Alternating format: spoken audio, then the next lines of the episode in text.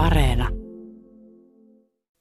Ykkösaamun kolumnisti, Helsingin yliopiston kosmologian emeritusprofessori, tietokirjailija Kari Enqvist. Miksi historian harrastajan pitäisi osata matematiikkaa?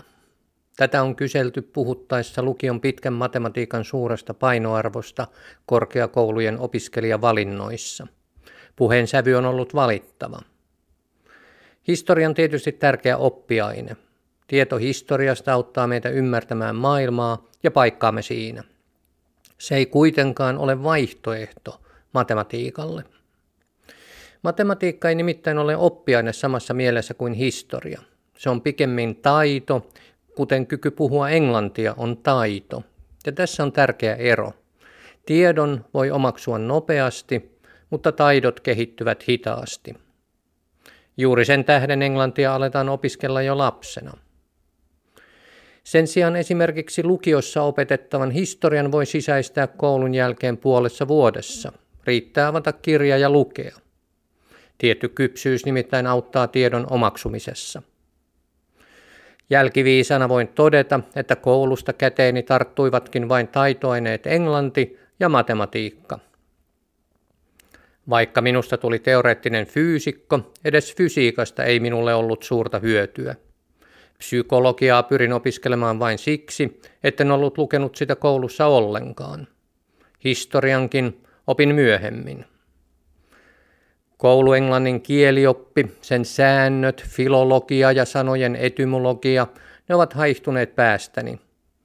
Mutta jäljelle jäi kielen taju, eräänlainen kasvualusta, kuin vastakaskettu hedelmällinen peltoaukea.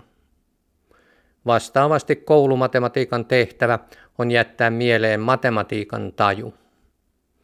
Integroinnit ja derivoinnit ovat vain tikkaat, jotka voi heittää pois, kun varsinainen päämäärä on saavutettu. Matematiikan tajussa on kyse suhteiden ja säännönmukaisuuksien, yhtäläisyyksien ja epäyhtäläisyyksien vaistonvaraisesta ymmärryksestä.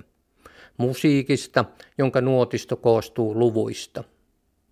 Se on samanlajinen taito, jollainen kehittyy muurarille. Hän miettii verkkaisesti reikätiiliä ja holvitiiliä ja arinalaattoja ja näkee niissä valmiin rakennelman, kuten Antti Hyryn kirjassa Uuni. Joskus on sanottu, että matematiikka on logiikalla lisätty kieli. Ja myös historioitsijalla tulee olla tuon kielen taju, sillä maailma, josta hän on kiinnostunut, on perusteissaan kirjoitettu suhteista ja säännönmukaisuuksista. Otan esimerkin palasesta Suomen historiaa. Naapuristossani ollaan purkamassa punatiilistä rakennusta. Siinä toimineen yrityksen varhainen nimi oli Valtion sähköpaja, joka perustettiin heti sodan jälkeen huhtikuussa 1945 osin puolustusministeriön tarpeita silmällä pitäen. Sitten nimi vaihtui Televaksi. Se saavutti menestystä valmistamalla digitaalisia puhelinkeskuksia. Televa muutettiin osakeyhtiöksi ja lopulta valtio möi osuutensa eräälle kumisaapas- ja kuparikaapelifirmalle. Tämä lienee ensimmäinen valtion yrityksen yksityistäminen Suomessa.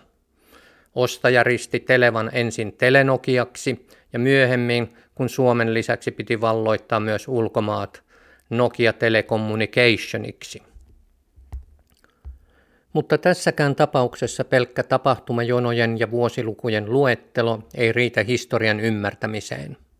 Meidän tulisi oivaltaa, että sekä valtion sähköpajan että Nokian teki mahdolliseksi sama ilmiö, joka teki mahdolliseksi myös DNAn löytämisen. Se on ilmiö, joka pitää atomit kasassa ja tekee niistä molekyylejä, ja jonka historia alkaa kreikkalaisesta meripihkasta – Täten nyt betonimurskan peitossa olevalta tontilta ulottuu juonne kauas menneisyyteen. Siihen ei ole kirjattu pelkästään satunnaisia löydöksiä, koulutuspolitiikkaa ja yhteiskunnallisia olosuhteita, vaan myös monia matematiikan muotoon puettuja oivalluksia, säännönmukaisuuksia, joita kutsumme fysiikaksi. Ne mahdollistivat esimerkiksi internetin esi-isän, lennättimen – jonka historia on sekin Nokian historiaa ja jonka kaiku kuuluu vielä tuossa sepelikasassa.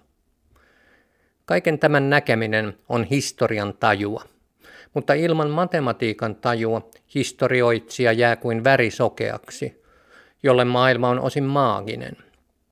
Erilaisia kapineita ilmestyy kuin tyhjästä muuttamaan ihmisten elämää. Matematiikka on yksi kulma kivistä, joiden päälle yleissivistys rakentuu. Siksi sen painottaminen korkeakouluvalinnoissa on perusteltua. Yhtälöitä ei kenenkään tarvitse muistaa, mutta jokaisen tulisi kyetä kuulemaan erilaisten suhteiden ja lukumäärien sävelmät historian virrassa tunnistaa sen taustalla soivien luonnonlakien ankara komppi. Tätä voidaan pitää myös eräänlaisena älykkyystestinä.